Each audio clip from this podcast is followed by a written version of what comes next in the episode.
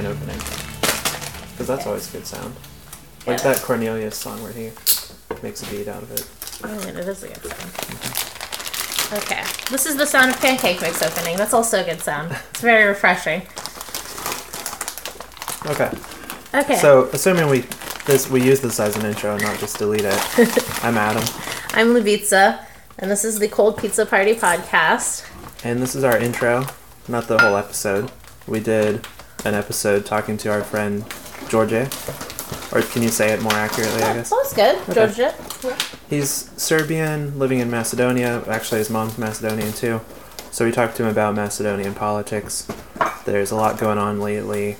Um, since the time we recorded it, there have been developments in what the name of the country should be because there's a dispute with Greece because, you know, Alexander of Macedon, they want to claim him or whatever. So Well, y- y- it's a little more complicated than yeah. that. but Anyway, yeah. it's in the episode, but since we recorded, they've come to a decision apparently. They've decided that Macedonia will no longer be Macedonia Mm-hmm. because there's a Macedonia in Greece that the Greeks claim is the one true and only Macedonia.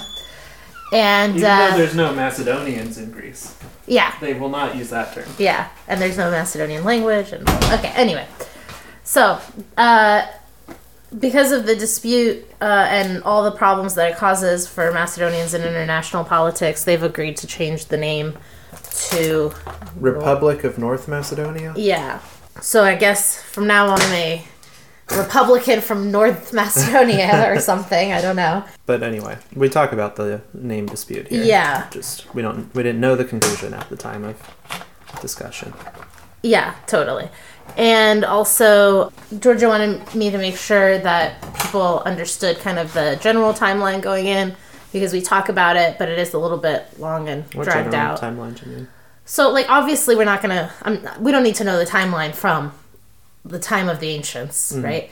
But just in terms of like some of the events that have impacted the name issue, the important part is that it was under Ottoman rule. Then it was broken up between these bigger countries, as always happens. Yeah. Then, for a while, Macedonians were able to continue to be Macedonian, but live in what was formerly part of Macedonia, now part of Greece. People like my great grandparents who came to Macedonia, I think mainly, I mean, probably because they felt some instability and from the Balkan Wars and stuff like that, but they didn't come under like complete duress. And then after World War II, they, they like forced a mass exodus of mm. Macedonians and made it like Djordje says, like essentially impossible to live your life as a Macedonian in that area. Um, so then, like, there's a lot of times in Macedonia, people will say, "Oh, they're Aegean Macedonian," which means like their family, like in 1945 or whatever, came from that part of Macedonia back into like the main part, the what is Macedonia now, um, because they couldn't continue to live there um, in any kind of free capacity. So I think that's like the most important part. I mean, Or were they just brainwashed communists who fled a free capitalist society for enslavement under a socialist yeah, system? Yes. Yeah. Yeah, I think that's right. Um, yeah, and I mean, I guess it's just hard for me not to feel like when we talk about it like that, that this forced name change now is like, you know, the end cap of Yeah. a long hundred year Uh, and it's sad too because it's changed just so that Macedonia can join the neoliberal world order Yeah. and be the new Greece in the EU Yeah. and NATO and shit yeah, and be the new sweatshop. Although Geor- Djordje talks about that in, in more detail and you know his he knows more about it than we do. yeah, for sure. But I, I mean, I still, I will never have doubts that it's a very bad idea. Yeah. but Okay, but Yeah. listen for more. Yeah. Anyway we're not historians. You can like look this stuff up but we just wanted to give you like a general timeline of you know Okay. kind of how it went so that you have some sense of what we're talking about going in. Yeah. um, because it is like long and convoluted and honestly we could go back thousands of years earlier to start but this is good enough. Um, so yeah and the other thing that i wanted us to talk about really briefly is obviously the passing of anthony bourdain we both uh, we're like making lunch right now, so it's perfect. Um, we Yes, uh, Anthony Bourdain would have loved our pancake mix. famed famed lover of of boxed pancakes, I'm sure. um, so uh, yeah, basically like you know it it was really sad for both of us to hear that Anthony Bourdain died. I found out because Adam had like started sending me accounts that people were sharing of meeting Anthony Bourdain and I was like, "Oh, this is a great little story about Anthony Bourdain." And then I was like, "But why are they talking about him in past tense?" And then I was like, "No, no, no, no." and um, it yeah, it was it was really really sad. Um, and I think one of the big reasons for us to be sad, obviously, is like great cultural icon, but for us also, we like just really got into him right when we started dating. Like we both we would just like watch. Was it was it No reservations. no reservations? Yeah. Um, and like the one of the first presents that Adam got me was a book that was actually two of Anthony Bourdain's books. It was uh, Kitchen Confidential and A Cook's Tour. And um, yeah, he's just always been like a huge part. I feel like of our relationship and like of our part of our relation. A big part of our relationship is like you know trying out new food and traveling to new places mm-hmm. and Something I probably didn't really think of at all before watching the show.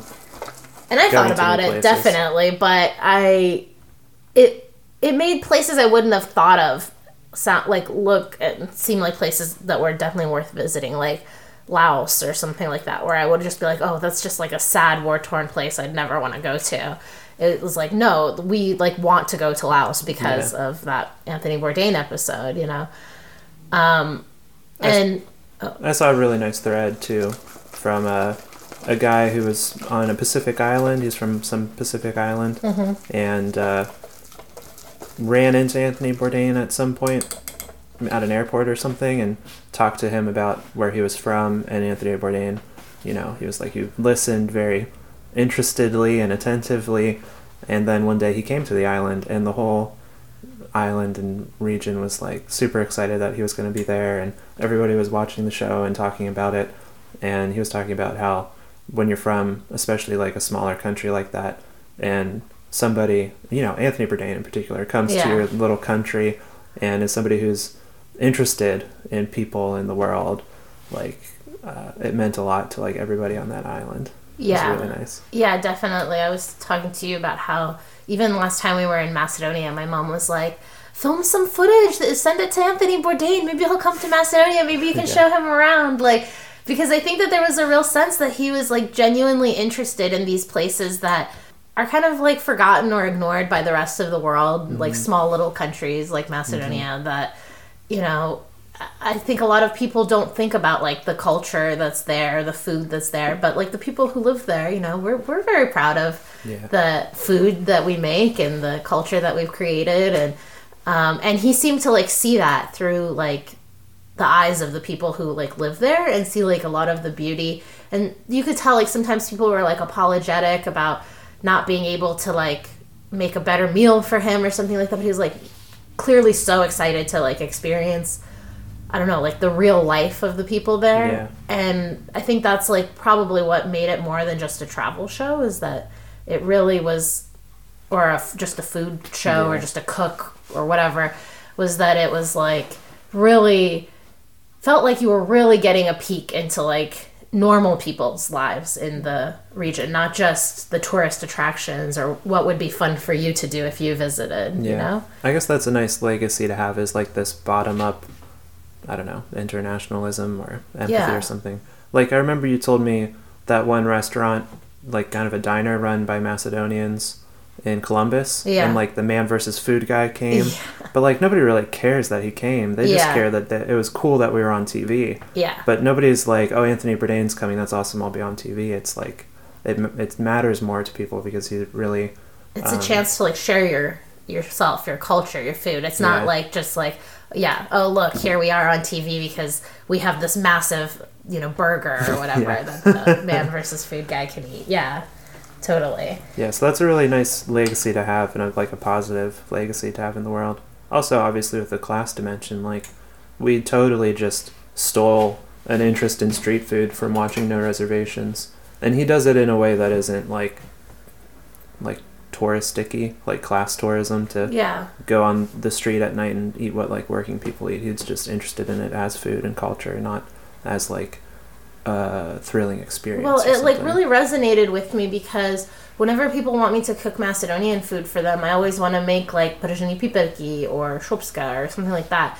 And those are like that's the food of like poor people, especially like Mm-hmm. piperki. Like you know, it's Macedonians produce a ton of peppers. Right. There's peppers everywhere. It's sausage, peppers, and egg. Yeah, and tomato. and tomato, Yeah. yeah. we have a ton of peppers. We have a ton of tomato. Even if you're like harvesting in the fields and you, you work all day Mm-hmm. physically, like that's the one thing you're gonna have at home all the time. Eggs come from chickens. That's easy, and sausage is the cheapest meat Yeah. possible. So And you cook it for a long time so it gets all caramelized. yeah, and and you can do really other good. stuff, right? Because you're a Yeah. working person. You got other shit you got to get done. So, it, like, my mom is always like, ah, "Don't cook that for people." My like, favorite. I, I mean, it's my favorite too, but she's, you know, a lot of times, I mean, it's her favorite too, probably, actually. but, you know, it's like, don't cook that for people, cook something like fancier or whatever. Something with phyllo dough. Yeah, Like, but it's like, but that's the best. Like, I love, I love prženi piperki. Like, Mm-hmm. and it is a good representation of Macedonia for like all these reasons. Like, you would get a sense of how um, people who aren't like well off or whatever live, you know, and if you went to a village, like that would be a very normal, I think, meal to get. So. I don't know. To me, when he was like emphasizing that in other cultures, that he was interested in having like a meal with just a regular Laotian family or whatever. Laotian? Yeah. Good. Yeah. Yeah. With a regular Laotian family, it's like, and that they're going to make something for him that, you know, is fancier for them. Like, you know, maybe sometimes people don't add the sausage or they skip the egg or what, you know, like, but they, you know, they're going to make the best version, but it's still basically a meal that a family can, you know, afford to make. To me, that was like, I don't know, it just really tied it to me for like, oh, the, I know exactly what type of people he's meeting. And they're like very, yeah, just normal people. So, I Yeah. don't know. It was cool Yeah. and it just really meant a lot. And I mean, even last Christmas, your mom got us an Anthony Bourdain cookbook because Yeah. we love Anthony Bourdain.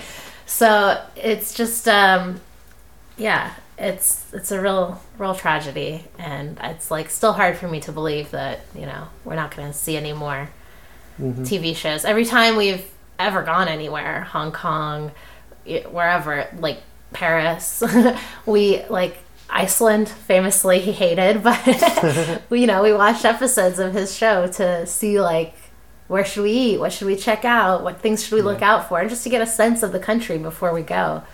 And it's just crazy to think like that's that's not gonna happen again. There was it was kind of nice though, like a silver lining to see um, all these people online that I think are cool that I didn't know even liked Anthony Bourdain, Yeah. cared about him, Yeah. like really touched them too. Yeah, Um, and just so many people pouring. I mean, so many stories like the one you shared of people like talking about just personal experiences they Yeah. had with him, where he was incredibly nice and gracious, and it's really cool to hear that like he, he it wasn't just that he was like that on TV, but yeah. that So he's I, like that. I really couldn't life. help but feel good reading all those stories. Yeah. Even though he had died, it was Yeah. nice to see all that. Yeah, so um, hopefully that's like helpful in terms of both the timeline for getting into the app and oh, and also in the app um, the sound quality might be a little off compared to usual because we had some issues with recording and then editing. So um, just you know, be patient. But overall, I think it's pretty good. But if it's a little weird here and there, just it's fine. It'll get better. Yeah, this was our first time doing like a Skype interview episode. So, you know, next time it'll be better. But I think actually it's going to be better than most random podcasters who do a Skype interview Yeah. podcast. yeah. So, Um, cool. So with that, we'll let you get into the app. okay.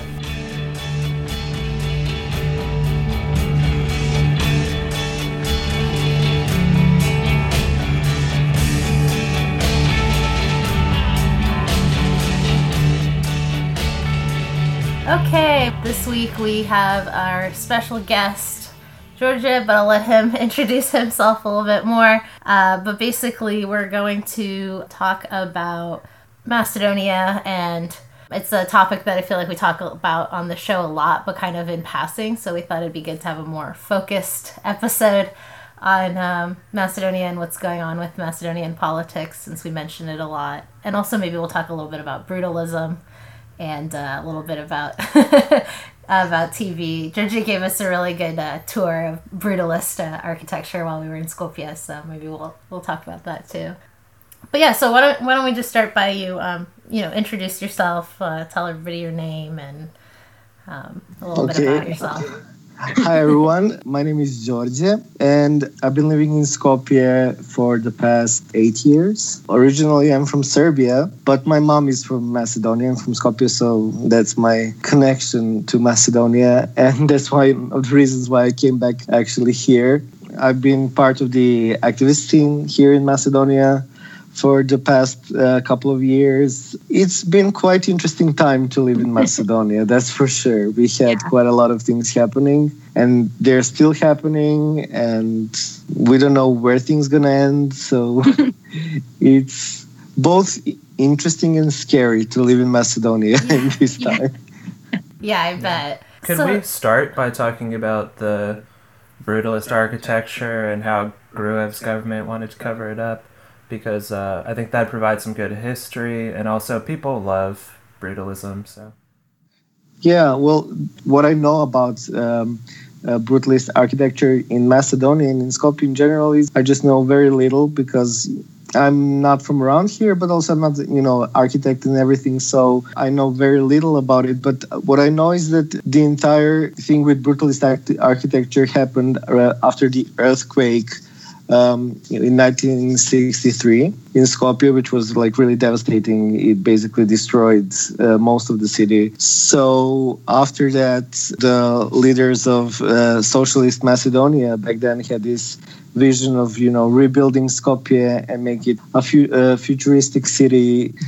so I mean, basically throughout the city, you can see some parts of that uh, very big project you you had a chance to see uh, some of the buildings um, yeah. like when you were yeah the post office and then that uh, student dorm uh, yeah that's where my parents uh, lived when they were students in skopje so i mean um, those i guess uh, we uh, we didn't went to see the um, main railroad station, but that's also part of that project. And the National Bank building is also part of that but those are just you know a very few buildings of this huge city that was supposed to be built. Yeah. but at some point they ran out of money so.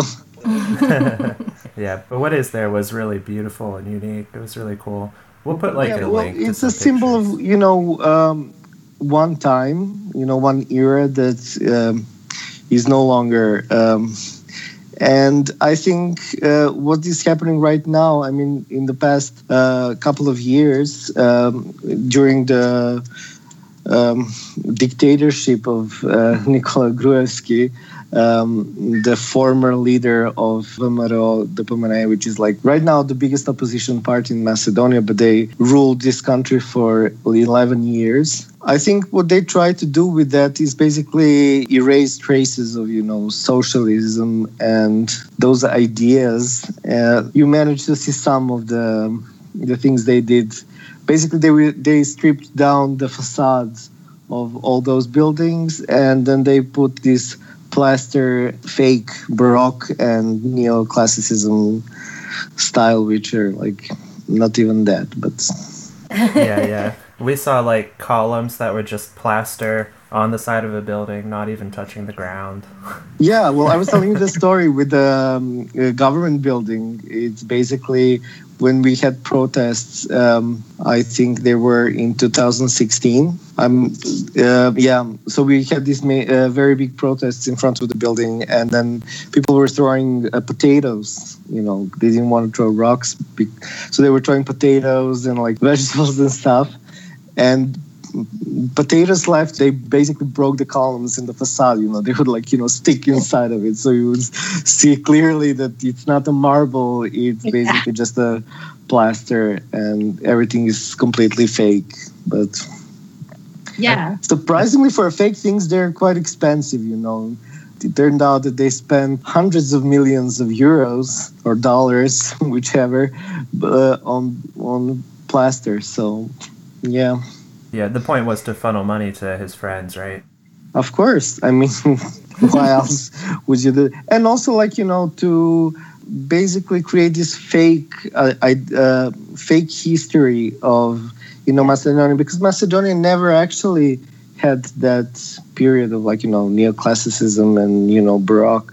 They were under Ottoman Empire Yeah. when Europe was going through that. So, I mean, it's not part of Macedonian architecture and it's not part of the tradition at all. So it's like we're trying to reinvent ourselves. I mean, it's not happening just in Macedonia, it's happening throughout Balkans. You know, in Serbia, it's happening right at the moment. There, we also have a similar situation that Macedonia had a couple of years ago. We have this centrist government, which is leaning quite a lot towards right. They're basically ex nationalists that reformed themselves.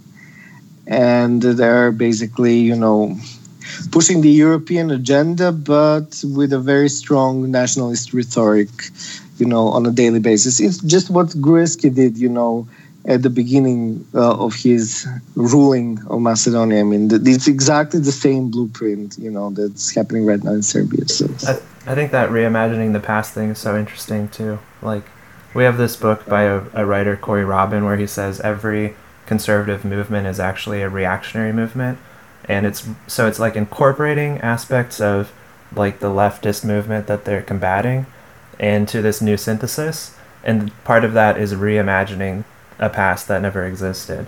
You know? Exactly. I mean, the I guess you know I read somewhere that you know for um, nationalists and for like you know the right wing people, um, they have one problem is that their na- nation is never good enough. You know, Mm, yeah. that's why they always try to invent you know something better, something purer. I mean, like under quotation marks yeah. because you know what they see and what they have is not just you know good enough you know they have these twisted ideas in their mind what a perfect nation should look like and no nation in the world is like that i mean it's Yeah. ridiculous but and it'll never be pure enough you know when we get rid of one ethnicity now we, now okay like if, like obviously one of the issues in macedonia is like the albanians and the macedonians or whatever and like if we got rid of the albanians somehow which i'm not saying we should but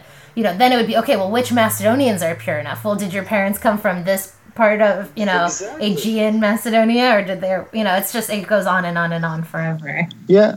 And also like you know with albanians i mean there is this like you know very big wall between macedonians and albanians and not just macedonians and albanians but like you know in the balkans in general there is like you know very big wall between albanians and serbs albanians and Montenegrins. it's um there is first of all a language barrier like you know Yeah. um because we all speak like a slavic based language like serbians Yeah. macedonians so like- everyone can pretty much communicate easily except you know albanians and the the slavic people you know Yeah. that's a really big problem and all because of that i also think you know it's from yugoslavian time is that you know they've been pushed quite a lot to the side and the albanians have been marginalized quite a lot in yugoslavian time so i think they don't feel like being part of these now in newly independent countries that succeeded Yugoslavia. But it's like I think, um, yeah, I mean, they don't feel uh, belonging, you know, here. Yeah. and that's. I mean, majority of them. I, I have friends who are Albanian and who, I mean, uh, consider Macedonia their home country, you know, and it's like they're very I I guess what I'm trying to say is that they feel Macedonia is their own uh, country. You know, they don't feel like Albanian is Albania is their country and they're just stuck here in Yeah, yeah.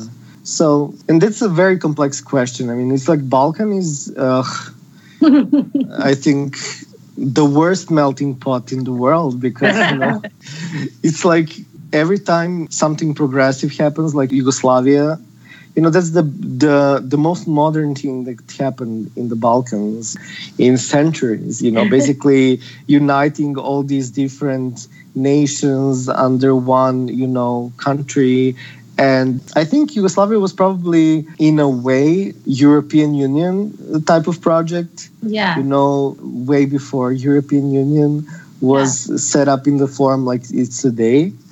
I think the idea was to get people together because they use the same language, just different dialects of it. Now it's basically a whole bunch of different languages yeah, which yeah. is quite sad because you know um, in a way you take american english and then you butcher it around you know and be like you know okay so this is like this uh, i mean this is uh, i guess floridan and this is californian and it's like no we have some dialects and stuff but it's in the essence it's um, it's the same language so i guess everything that happened uh, after the wars during the 90s, you know, and the collapse of uh, and breaking of Yugoslavia is basically a huge step back in time, you know. Yeah. We're going to the national state, national state, actually, which are nationalists as well. Uh, and I don't know. We regressed in so many ways. It's it's really sad, you know, when you. Yeah, but I mean, there has been a little bit of uh, progress or at least efforts towards progress, right? I know when we uh, visited, obviously they had just changed leadership, which was marginally better. You told us obviously about like the colorful revolution and stuff like that. So I was wondering if you could like maybe talk a little bit about like what happened, what led up to it, and, and kind of how. Well, so we had like 11 years of dictatorship. Yeah. in its like you know worst form of it. And it, i guess um, so they like were forcing people i know if you wanted to get a job you had to be a member of the party right? Like yeah. I mean uh, exactly. Like if you wanted to get a job in um, and here in macedonia uh, you should also know that um, unemployment rate is quite high you know? Yeah. it's uh, officially, it's uh, over 30 per, uh, percent, and uh, I think you know past like 10, 15 years, and it never dropped below that number. So that's really big, uh, yeah. un- like huge unemployment rate. Also, if you want to work in the private sector, unless you're a programmer or like you know working uh, that kind of like you know industry you are basically stuck with very very uh, small salaries. Like you know you the average um, uh, the minimal salary in macedonia i think it's around uh, 200 euros or 100 in, no sorry 150 euros which is you know a little bit over 150 dollars. That's a, like a and month yeah. So and then um, the average moves around 200 and i read some couple of years ago. I was trying to find it but i failed. I, I have to ask my friends from uh, the leftist movement solidarity. They i think they did the, the research and the study. Um, basically something like 80% of people in Macedonia are having earning 200 uh, euros or less per month. Wow. Uh, like of the workforce. And then, of course, you have these government institutions where the salaries are a little bit above the average. And the only way to get a job there is to be a part, you know, member of the ruling party. Yeah. So basically, for 11 years, they installed this system of like you get the party membership card, you get the job in the government institutions.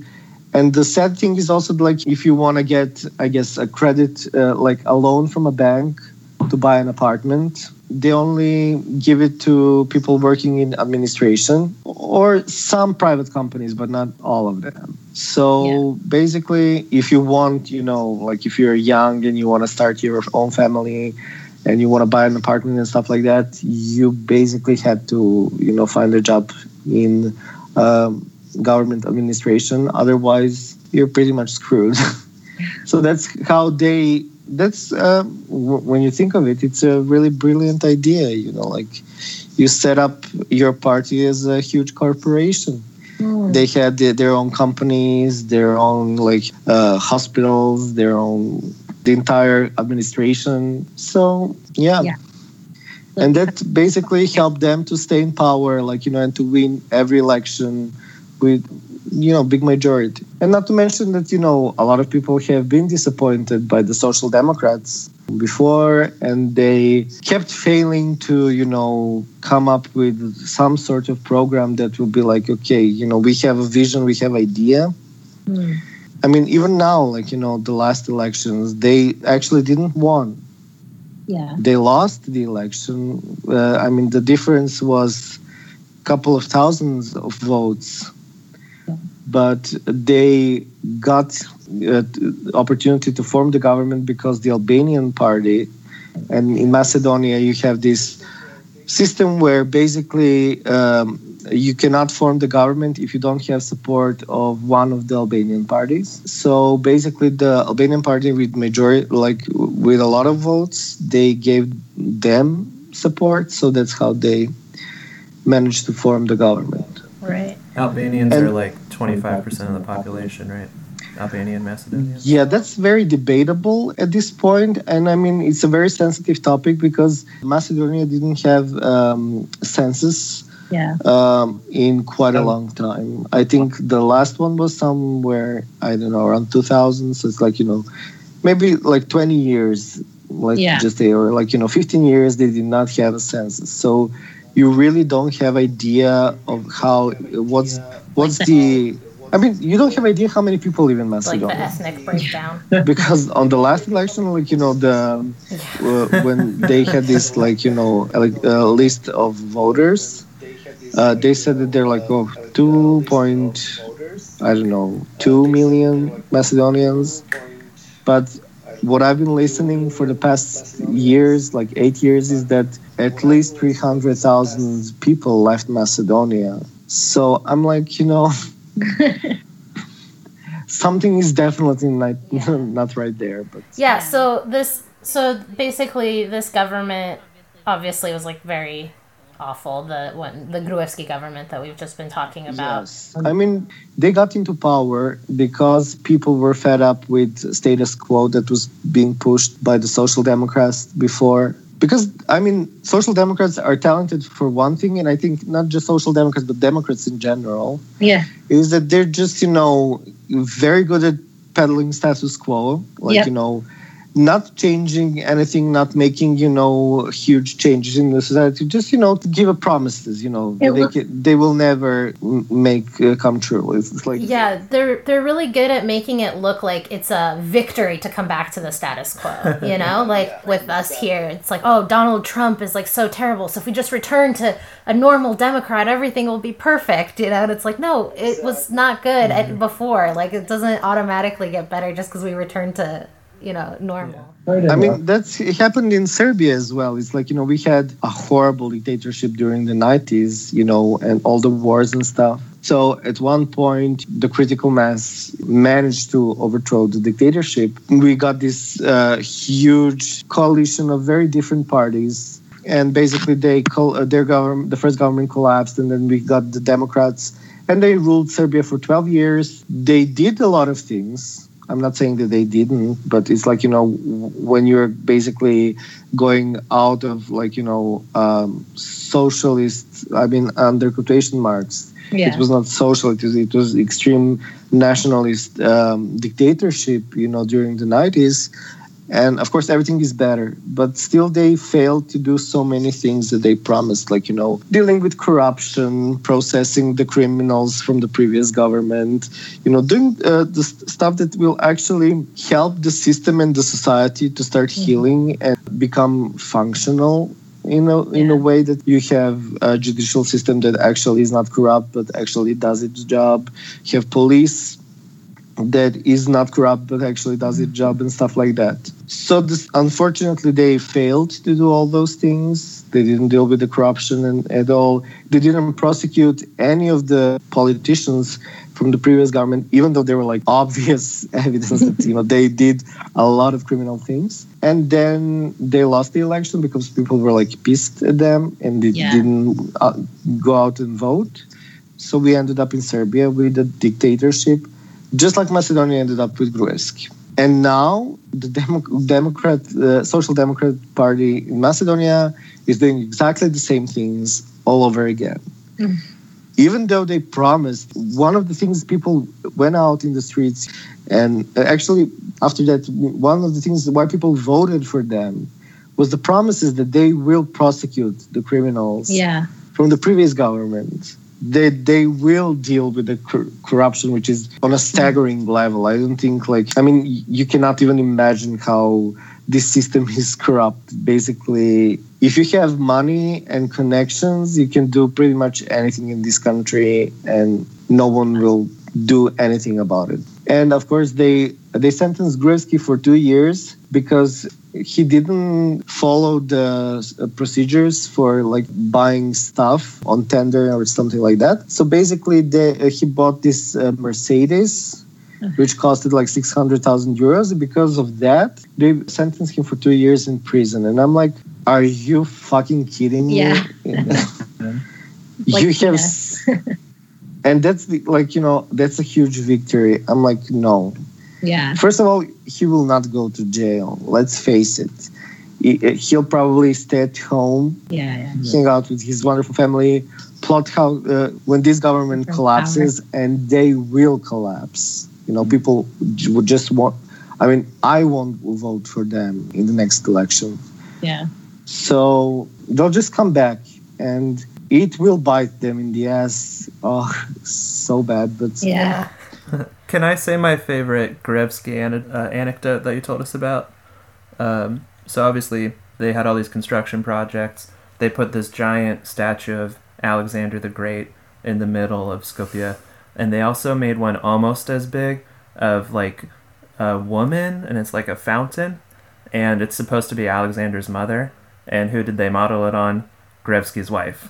So there's this huge monument basically to Gruevski's wife. Yeah. that- and In it's still Middletown. there. Yeah. And it's hideous. It's, uh, and all it that is stuff is so, like all of that is i mean yeah it's just uh, i mean it's really sad but then again like nationalists never had like the right-wing people they never had talented artists around them so it's like you know they always had like the worst artists the worst entertainers the worst musicians Yeah. so i mean it's no wonder like you know you you always have this like explosion of kitsch you know and like you know Yeah. really really bad art when- yeah. Um, so let's talk about the color revolution a little bit because I think we've done a good job explaining like why people were not satisfied with their lives in Macedonia and a little bit about like what they were looking for to change like prosecution of these criminals that have been running the country and stuff like that. But like um, what kind of happened? Like how did that? Because I think we came like a, a year later and there was still uh, buildings that had you know color. Uh, color bombed. Yeah. Well, so it, it all So- started on May 5th, 2016. I'm very bad with years. Like, you Oh. know, as a freelancer, I work from home.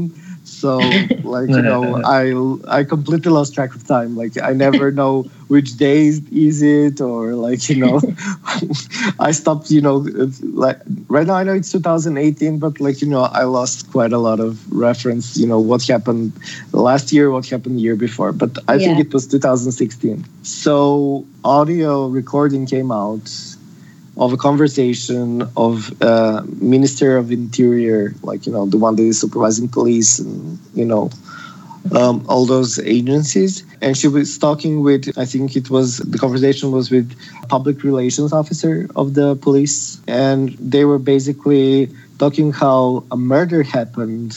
One of the special forces guys killed a boy on the public square during during the celebration of their Wow. victory and sh- her comment was like you know what kind of country is this where you cannot hide one one stupid murder that's the minister Wow. of police I did not realize that. That's crazy. that came out uh, you know and then we just you know people started writing we're meeting in front of government building. So we went there. It was like probably like 1000 1500 people and the news spreads around skopje. And by the time you know majority of people gathered we already crossed these barricades that police set up in front of the buil- uh, government building. And back then we didn't have this ugly fence that you know the government building has right now. So basically you could really easily get Get to the closer to the building.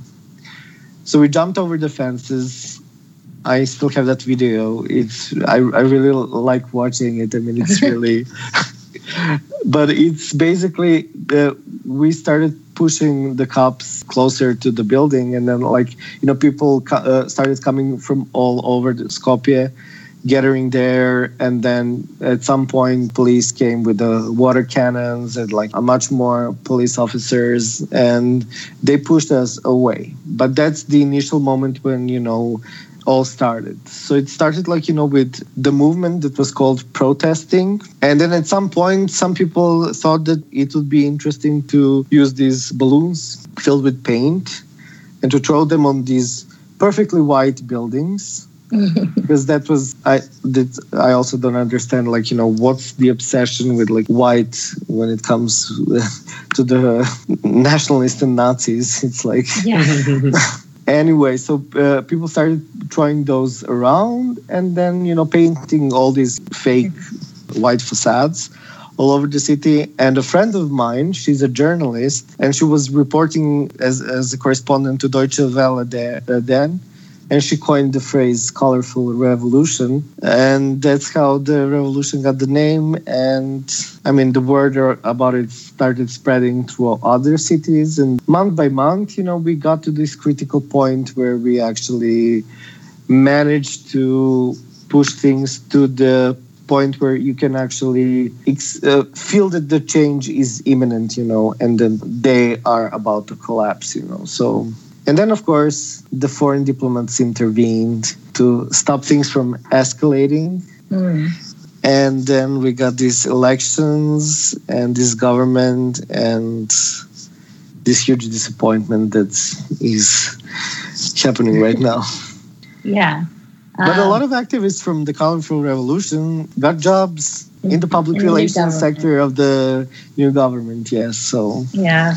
I guess So I it guess was not, you know, lost for everyone. You know? I guess it's um I get that's part of neoliberalism though, you know, it's like they're very good at incorporating crises into basically like their governing plans. So this was a crisis. We needed foreign diplomats, you know, like to stop it from going over the edge or whatever. But then at the same time, obviously wasn't that bad because they're immediately able to just co opt a bunch of the people that were activists and say, okay, here's a job, now be quiet, basically. Now you're part of the government, stop protesting. But you then know, again, you know. I mean, the people that actually got jobs, you know, in the government, and once uh, the most revolutionary. are not really real activists. Like, you know, most of them come from well-paid jobs in the NGOs, and also have a really nice, you know, connections to family connections to the mhm. right now ruling party. So it's like Not they were surprise. just there. I mean, as the supporters, uh, that's really nice. but then I really don't like when they take all the credit for things that happened. You Hmm. know, and they tend, some of them tend to do that. Not all of them.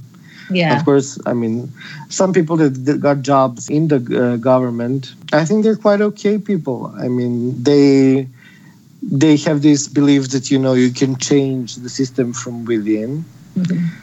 which I used to believe, but not anymore. Okay, so uh-huh. that kind of brings us more towards present day, obviously. Like I was saying, like when we came in, it was actually like the day of these elections and things were getting a little crazy. There was some violence in the parliament, right? There was like a big riot that was organized by the conservatives, it seems like. Was that 2017? It was, uh, yeah, it was, um, it was organized by VMRO, which, Yeah. I mean, they, let's face it, they did not lose the election. They expected they will be the ones that will, you know, constitute the new government. I don't know what happened behind the closed doors, but in the end, the Social Democrats got the opportunity to, yeah, through coalition to basically form this new government. And the supporters of VMRO gathered in front of parliament. At one point, they violently entered. They, it was really like scary because, Yeah. The as police I let understand, them yeah, the police let them. I mean, there was virtually like you know quite a very few policemen there, so it's like you know, They kind of stood back. Let yeah. happen. and basically some of them went there to um, try to kill uh, man that is right now the prime minister of Macedonia. They also attacked one of the Albanian leaders, um, and he was really badly beaten. And it was scary. Like you know, basically, if they managed to kill that guy and managed to kill the leader of uh, social democrats, I think we would probably Have a war. I mean, yeah, we would have probably a civil Yeah. war in Macedonia. Like At you the know, very they have- least, there'd be like a resurgence of Albanian terrorism. Yeah. And, yeah. I mean, so thank God, you know. Yeah. I don't know what happened, but you know, some of them, I guess, they changed their mind and didn't go through, you know, with all of that. So, but yeah, it was really scary. Then Yeah. the, they constituted the parliament, they constituted the new government, and then the next day they forgot all the things they promised. Yeah, so I was gonna say, like, they came in promising, like, yeah, to like prosecute and obviously, I guess, to create change in Macedonia after 11 years of this one ruling party. But it seems like so far their main focus has, I mean, I don't know, you can tell us, but from like what I see, which is obviously a little filtered and biased, their main focus seems to really be like joining the EU and the name issue and stuff like that. because i think that's like very sexy. right? Because then they can like point to something big and say like hey look at this major thing we accomplished that the other Yeah. party didn't right? Well, I mean, Gruevski got into power because he really promised, you know, that um, he will uh, lead Macedonia in EU and NATO. And uh, I mean, at some point, Macedonia got a recommendation to start negotiations with EU, and they got the recommendation before Serbia got it, before Montenegro got it. Uh, they, I think they got it at the, around the same time as Croatia, maybe a couple of years later. But if they did all their homework, Macedonia would probably be a part of EU right Yeah. now. If there is not one problem, and that's the name of the Right. country, Mm-hmm. Yes. and dispute with Greece over the name. Can you explain that briefly for listeners? Yeah, well, it's a um, it's a really old conflict. It's basically, I mean, like all the conflicts in uh, in the Balkans. Yeah. The Balkan people really know how to hold a grudge. You know? Yeah. It's like yeah. they did not forget.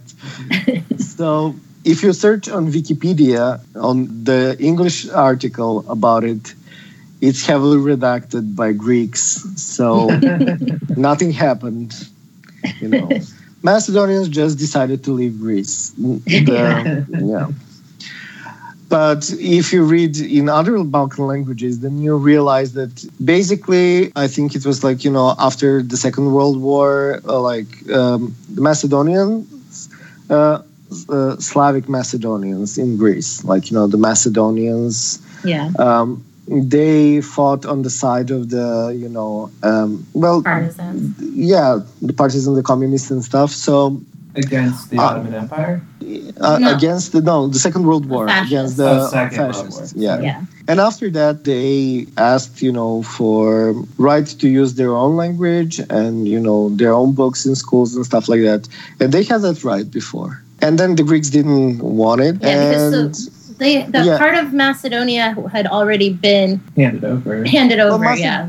yeah i mean uh, macedonia has been divided you know twice once Yeah. it was di- uh, divided in the during the byzantinian time or the roman time i think and then Yeah. once it was divided you know like after the treaty of bucharest or something Yeah. right it's like World War One, 1913 i think something when like the that. Ottoman Empire was forced Yeah.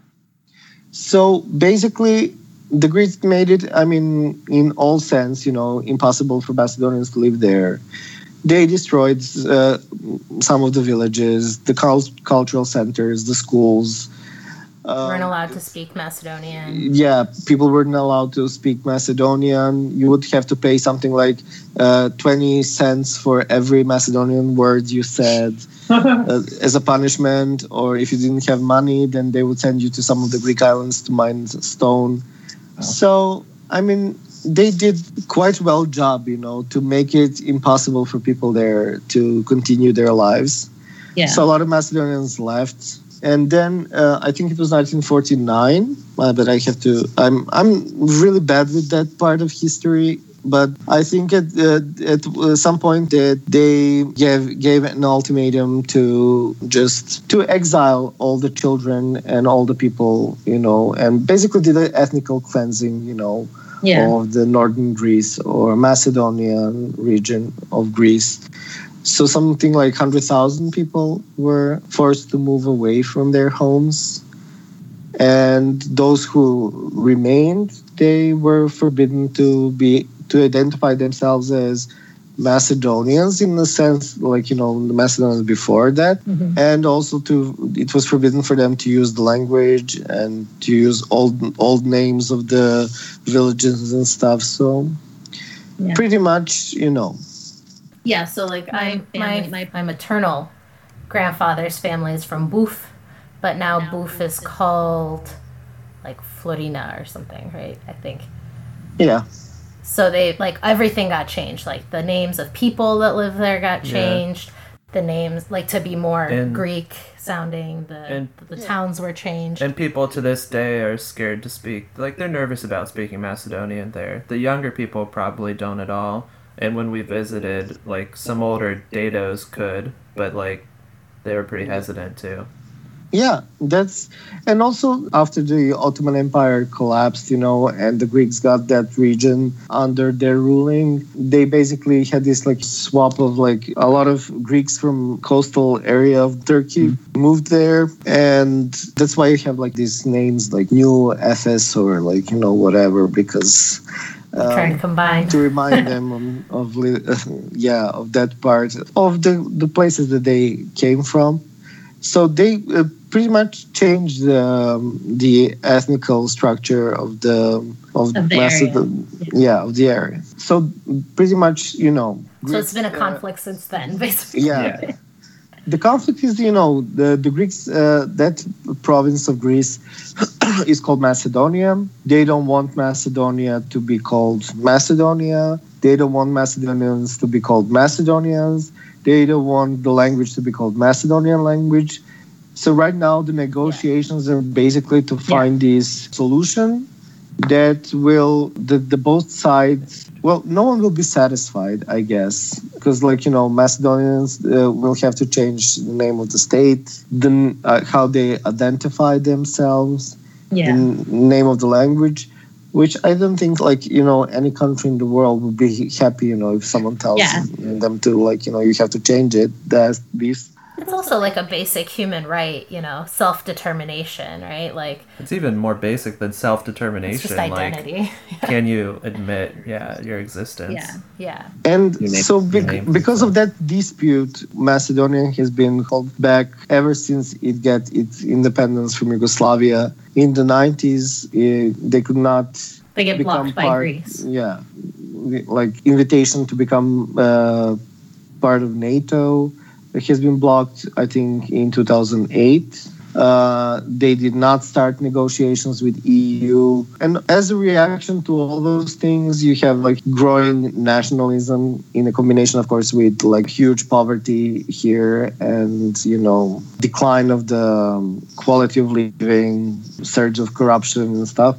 So you basically have this as a reaction to all of that. You have this like you know surge of nationalism, and quite a lot of people are against joining EU and NATO. You know, if that means you know like changing the name of the country and. On the other hand, Macedonia is basically almost surrounded by all NATO states Mhm. with the part it's surrounded with EU, and then there is, um, you know, a big chance that you know Albania, Serbia, Montenegro will become part of EU in some you know foreseeable future. So it's really dangerous to be left to be an island in that. Yeah. I mean, look look at Bosnia. It's like they're also having their own problems with like this federation, which basically is like you know ethnically divided. You have Serbs, you have uh, Bosnian Muslims and you have Croats, you know, each living in their own uh, part of the country, not liking each other. So that country is also like, you know, stuck and it's not moving forward in any way.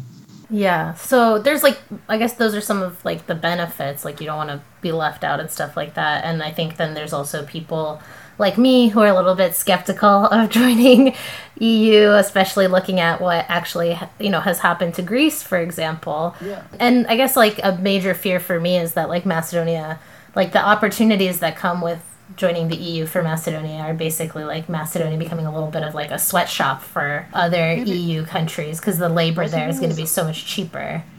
Macedonia is already a sweatshop for Uh, yeah. EU countries. I mean, it's like we are basically competing with Bangladesh and Mm-hmm. Pakistan with like you know for like their textile industry and Macedonia, and like you know who's gonna do it cheaper. So Yeah. there is. Uh, I'll look uh, look it up. There is a wonderful documentary about women working in the like textile industry here Mm. and how they're abused, you know, Oh. and they have to work shifts that uh, last 12 hours.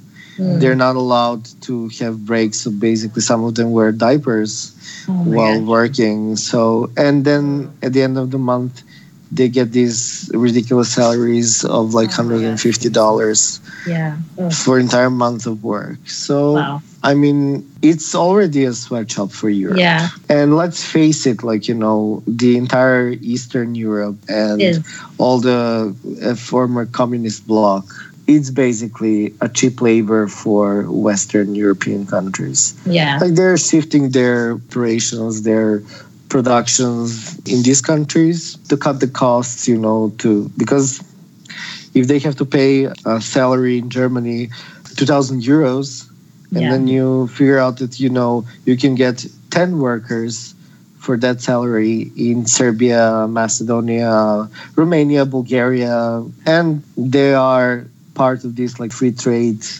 I mean, we don't um we can export goods in EU uh, without you know pay, having to um, yeah tariffs or uh, customs or stuff like that. So it's for them it's ideal. So, So- and no, let- let's not forget one important thing is that our genius governments have this idea that you know uh, in order to create these new working places they're basically giving these foreign companies all these tax breaks uh, financial incentives and stuff.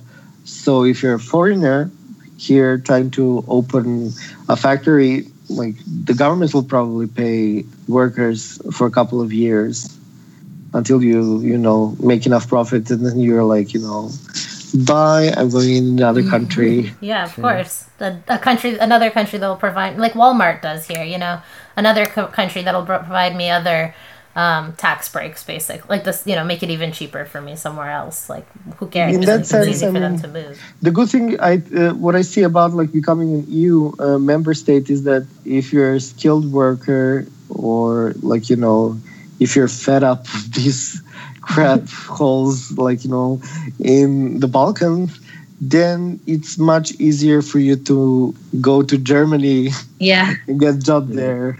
Because right now it's not that easy. I mean, that's why a lot of Macedonians and the official numbers are saying like something like 150,000 applied for Bulgarian passports. Right. Because Bulgaria will give Macedonians uh, Bulgarian passports. Right, because Bulgarian's another country that wants that doesn't think Macedonia exists, and everybody there is Bulgarian.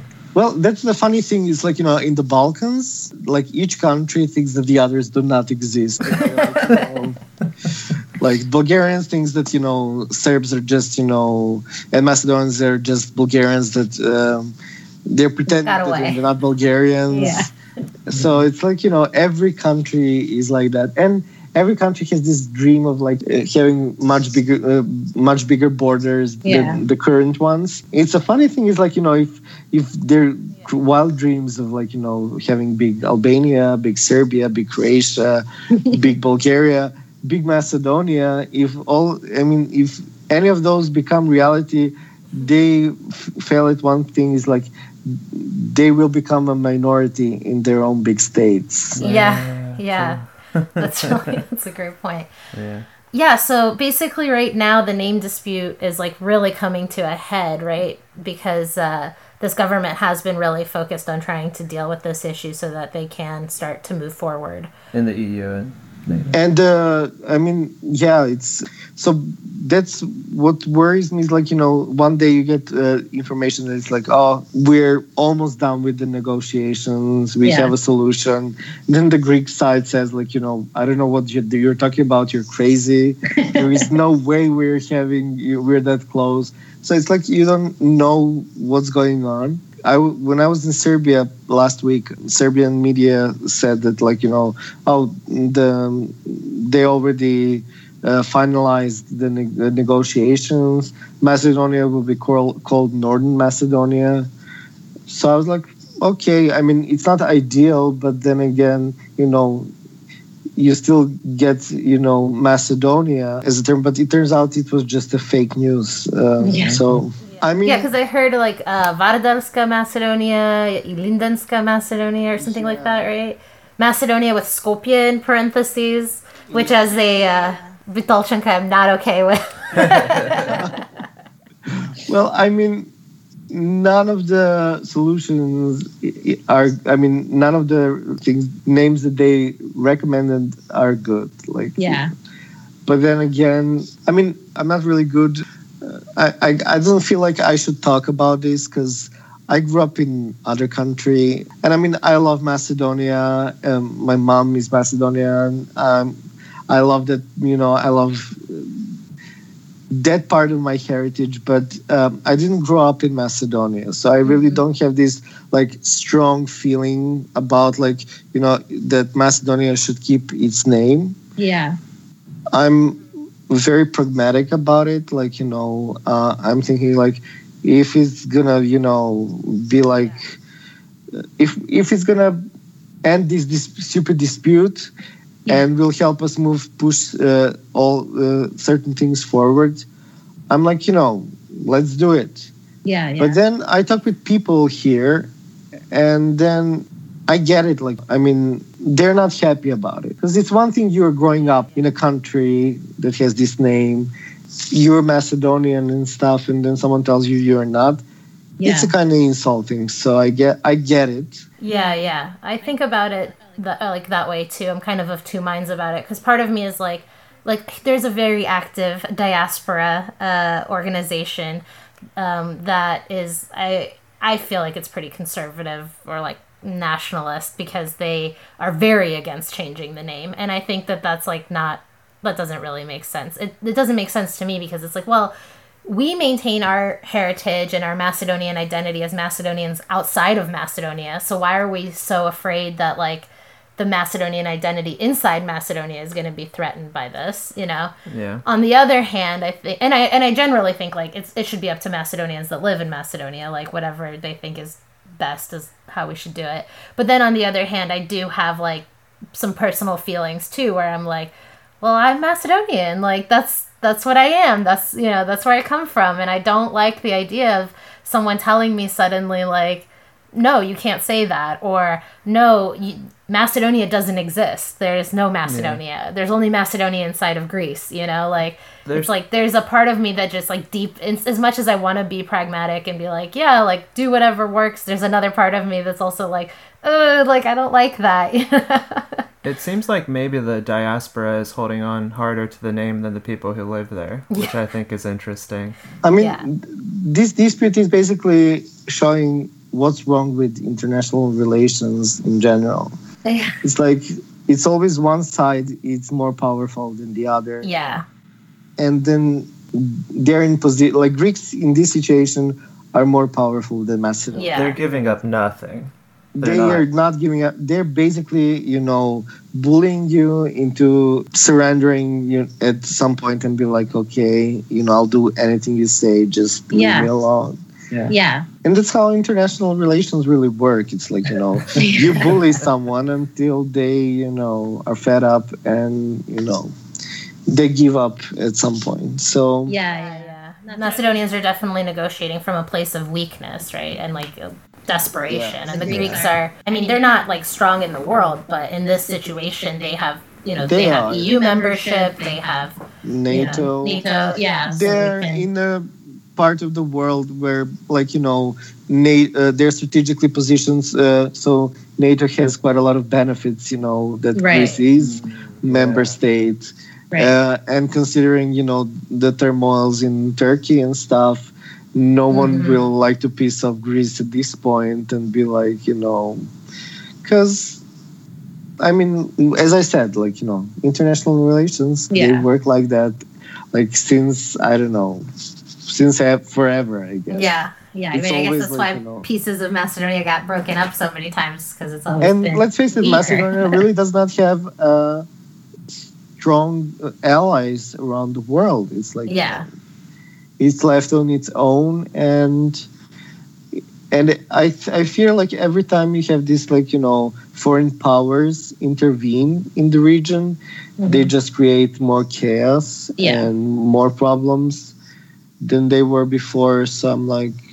Yeah, well, I mean, they don't know. Like, I mean, look, at we had to like take a trip back to 1913, right, to talk about why the name dispute exists. So you have to like know that history and care about it, and you know, to like even just deal with this one conflict, let alone all the other conflicts in the Balkans. I know. I mean, it's like um, when I moved here um, uh, in 2010 and in 2011, and because I didn't know uh, any of the people here, so um, my first idea was to find uh, people my age that I can talk to. As I, I was going to American Corner here in Skopje, and they had this event like you know coffee with a diplomat from time to time. And then there were some of the diplomats from the embassy you know coming. And uh, we had like you know uh, discussions on different topics and stuff they had this like you know from time to time they would touch this uh, name dispute and stuff and they would say like you know but i don't see what's the problem like you know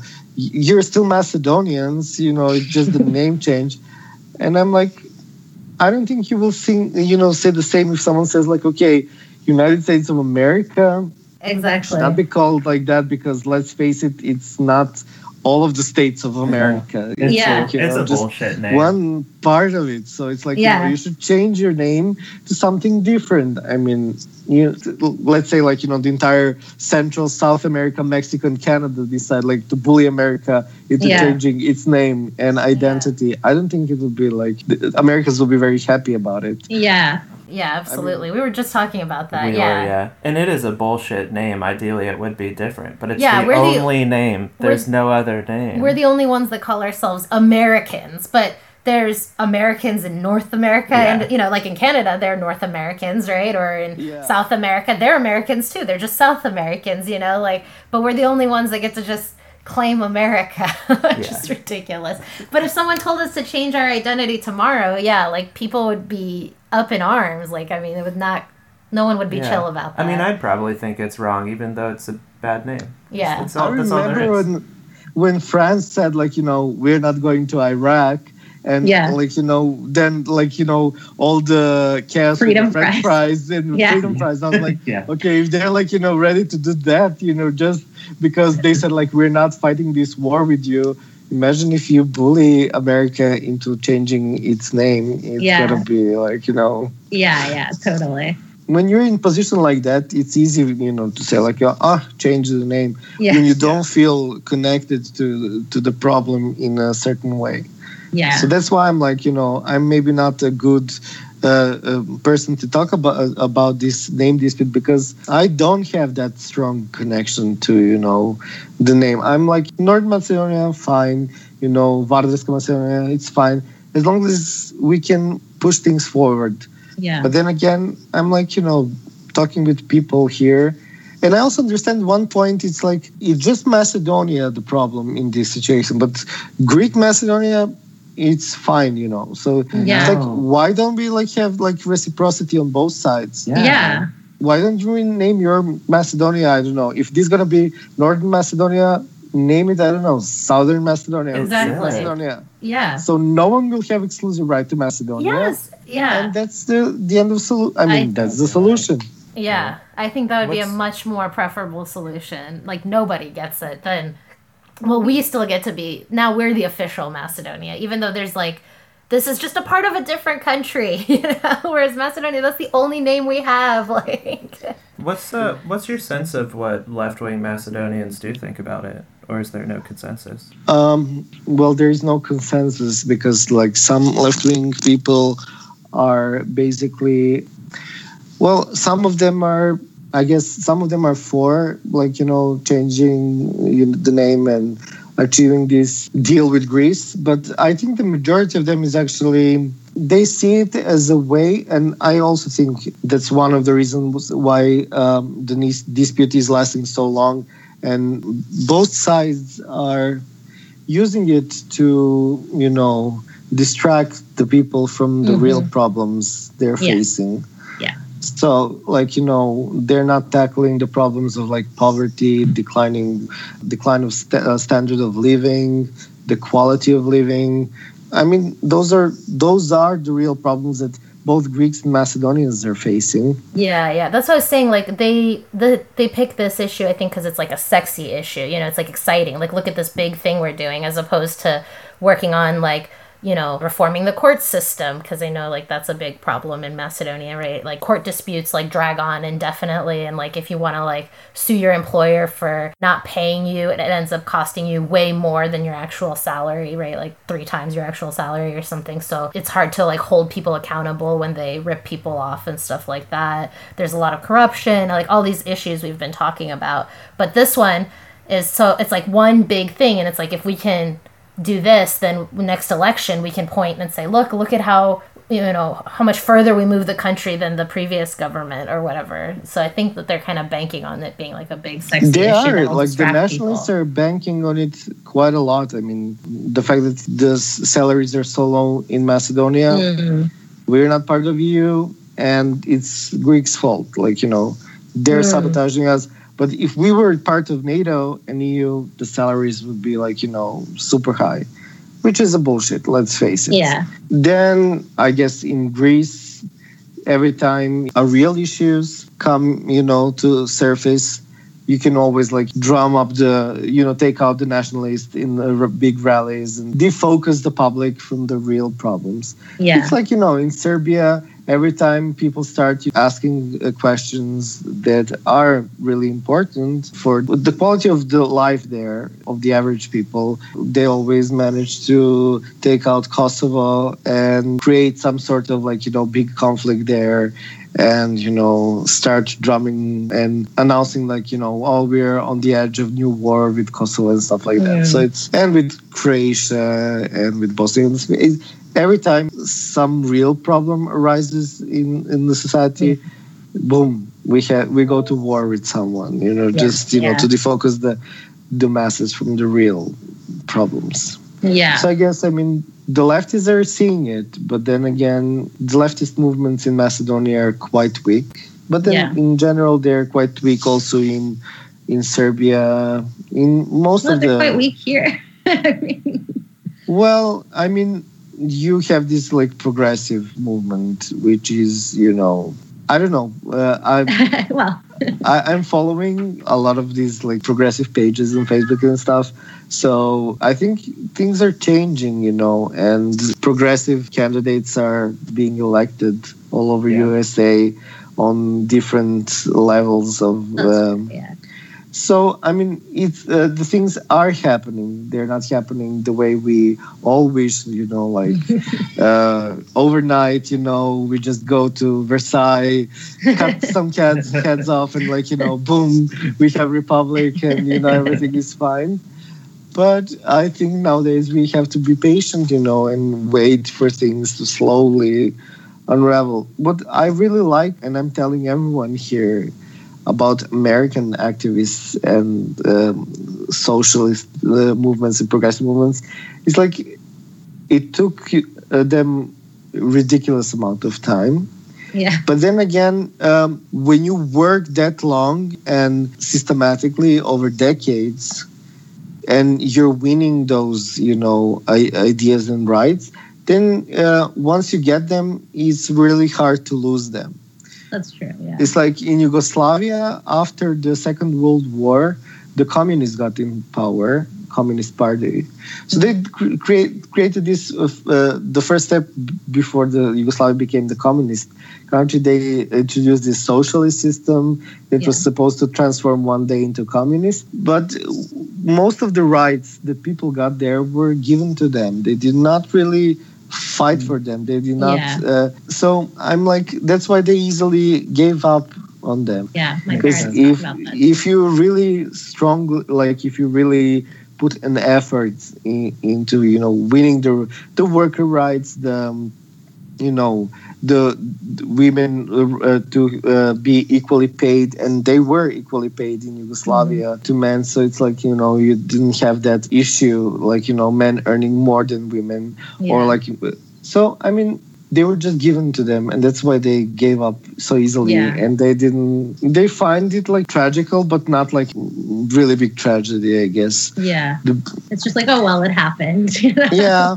And i'm like okay but you know you do realize that uh, because and that's what i'm telling my mom and you know my uncle and you know their generation because you gave up so easily. We have problem now because like right now we are in this transitional process that we are going towards this capitalist uh, society which is really inhumane because we don't have really capitalism here in the region. We have neoliberalism and its worst form of it. So for us to win all those rights back, it will take decades, if not a century, you know, of a really hard work. And then when I see the leftist movements around here, maybe millennia would be, you know, a good time frame to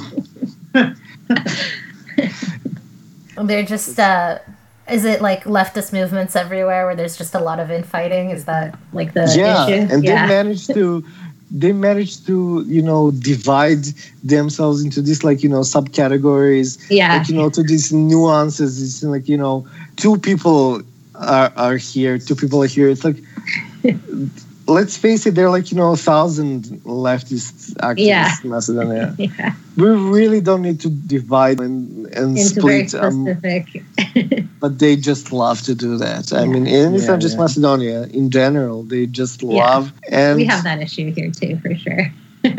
we have this one party here called Levica, which is like you know, basically a left uh, uh, translated in English. And at the beginning, I thought it was a really good idea because like I know some of the people uh, myself.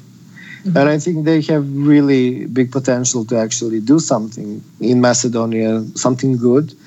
But then they're stuck with these really regressive people who are stuck in Bolshevik Russia yeah. and they're using the same iconography, the same language. They're targeting these super poor workers, even though they are not voting for them. Because when you're super poor, like people here, they are selling their votes for really, re- like, they're selling their votes. Yeah. Like, you know, they get a package of like food yeah. for a month they will vote for the party they get Uh-huh. 1000 denars which is like you know something like $20 the, Yeah. they will vote for the party so that's like how cheap is to buy a vote here and then you cannot expect true support from those people because they don't they cannot allow themselves to have this like you know long-term vision and goal because they are you know forced to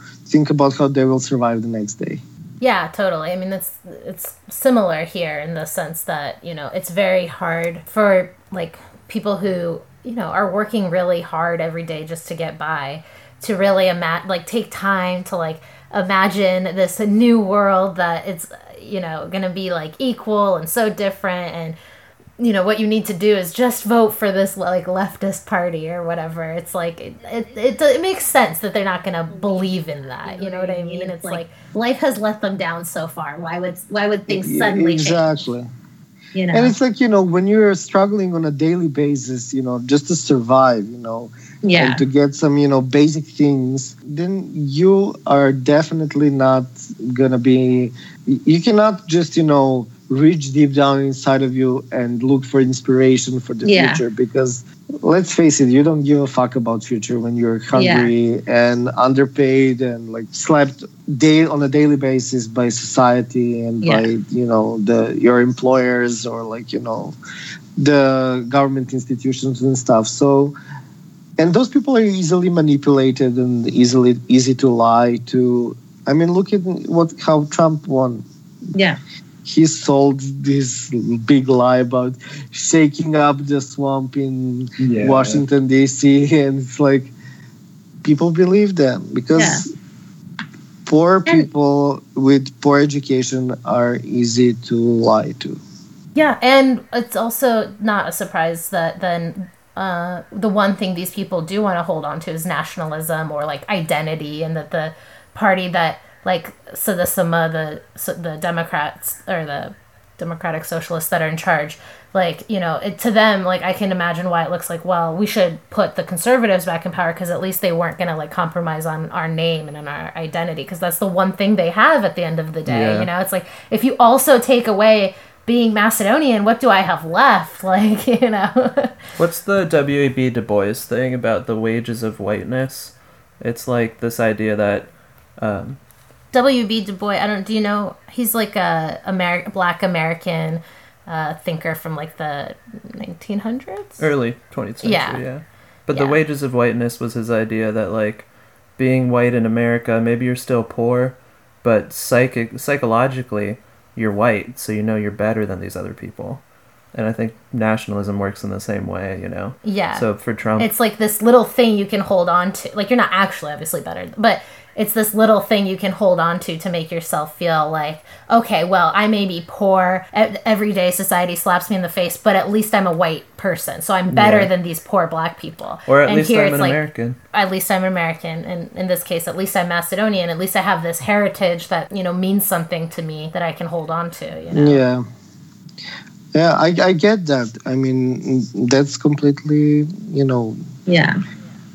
You can apply it here as well. It's like you know, and it's um, each national state here, like you know, they're they're better than the other one, Yeah, yeah, of course. and Yeah.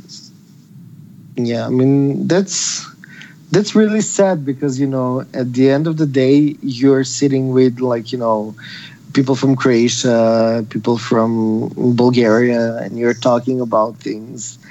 And then you realize, oh my God, like, you know, we're basically identical, you know. Yeah. But then again, you talk to the average nationalist from the countries, and then they will find you a hundred reasons why they're better than the rest of the, Yeah. which are completely fake, you know. But Yeah. Yeah, yeah.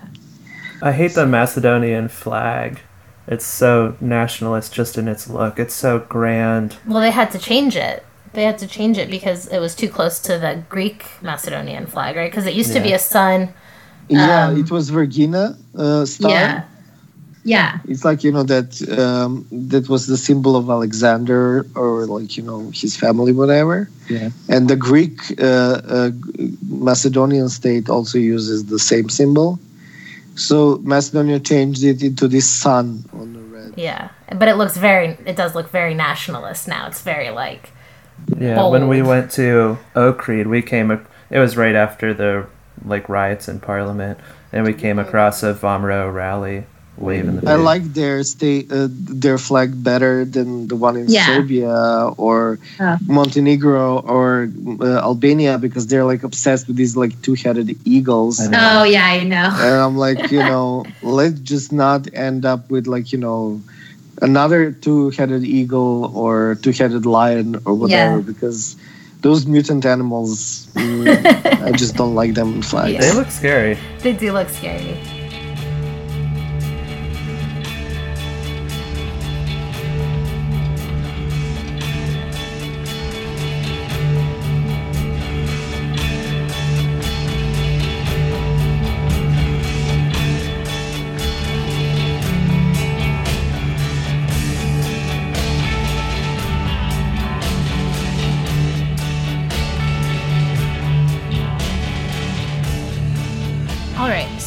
Wrap it up there for this episode. So that was our episode with Djordje about Macedonian politics as of late.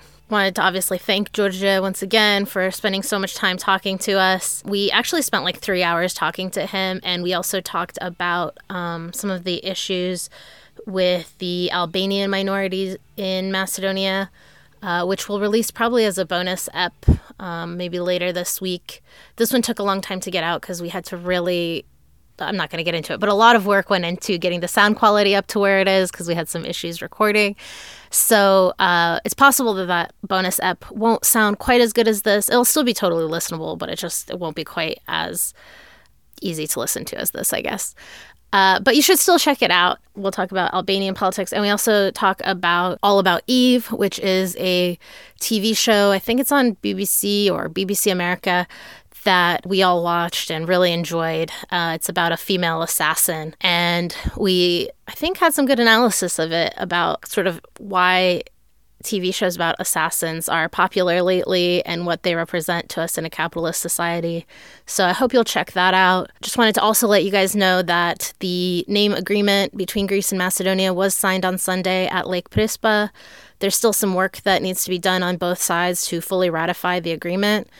Um, but so far, it looks like everything is pretty much smooth sailing, except that the Macedonian president, whose role is a lot different than um, an American president, to be clear, he is refusing to sign basically a constitutional amendment that would amend Macedonia's name to now be the Republic of Northern Macedonia. In Macedonia, if the parliament passes an amendment, it goes to the president. He needs to sign it.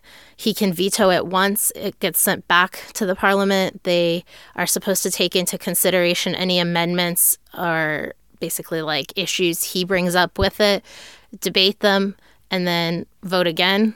Um, and if they that happens and they vote again to pass it, it will go back up to the president, and then he's supposed to just sign it regardless of what he thinks. But that's already an issue that's for the first time ever come up once this year with regards to the languages law in Albania, uh, where he refused to sign it the second time. And it's kind of a big constitutional question about whether he can actually do that. Uh, so if he refuses to do that here, I guess it'll be an even bigger question that will need to get resolved. Uh, so, yeah, potentially this could trigger a constitutional crisis, but you know, that's just another day in the Balkans, I guess. So, yeah, hopefully you enjoyed this episode and learning a little bit about modern and I guess old Macedonian politics. Um, I know when Adam and I listen to podcasts and learn about countries we know nothing about or know very little about, like Taiwan or something, we get really into it. So we're kind of hoping you guys have that experience a little bit with my little country. And yeah, thanks so much for listening. Follow us on Twitter at Cold Pizza Party, Adams at Bone Camaro. You can find us on SoundCloud, Facebook, all at Cold Pizza Party. And um, like us, review us, whatever. Thanks to all of you who have started tweeting at me more and folks have reached out on Facebook and said that they like the show. We really appreciate that you guys are listening. It really does mean a lot to us to know that this is a fun little project that we make in our house that other people actually care about. So that's really cool. So thanks again. And uh, we're going to ride out to a song by a Macedonian band. Uh, they're called Bernays Propaganda. Adam found them I don't know, like a couple years ago. And he really likes them. I think it's really cool to find new um, stuff that younger Macedonian people are putting out. And hope you guys enjoy it. We love you. Drive safe. Have a good day. Take care of yourselves, guys. Bye.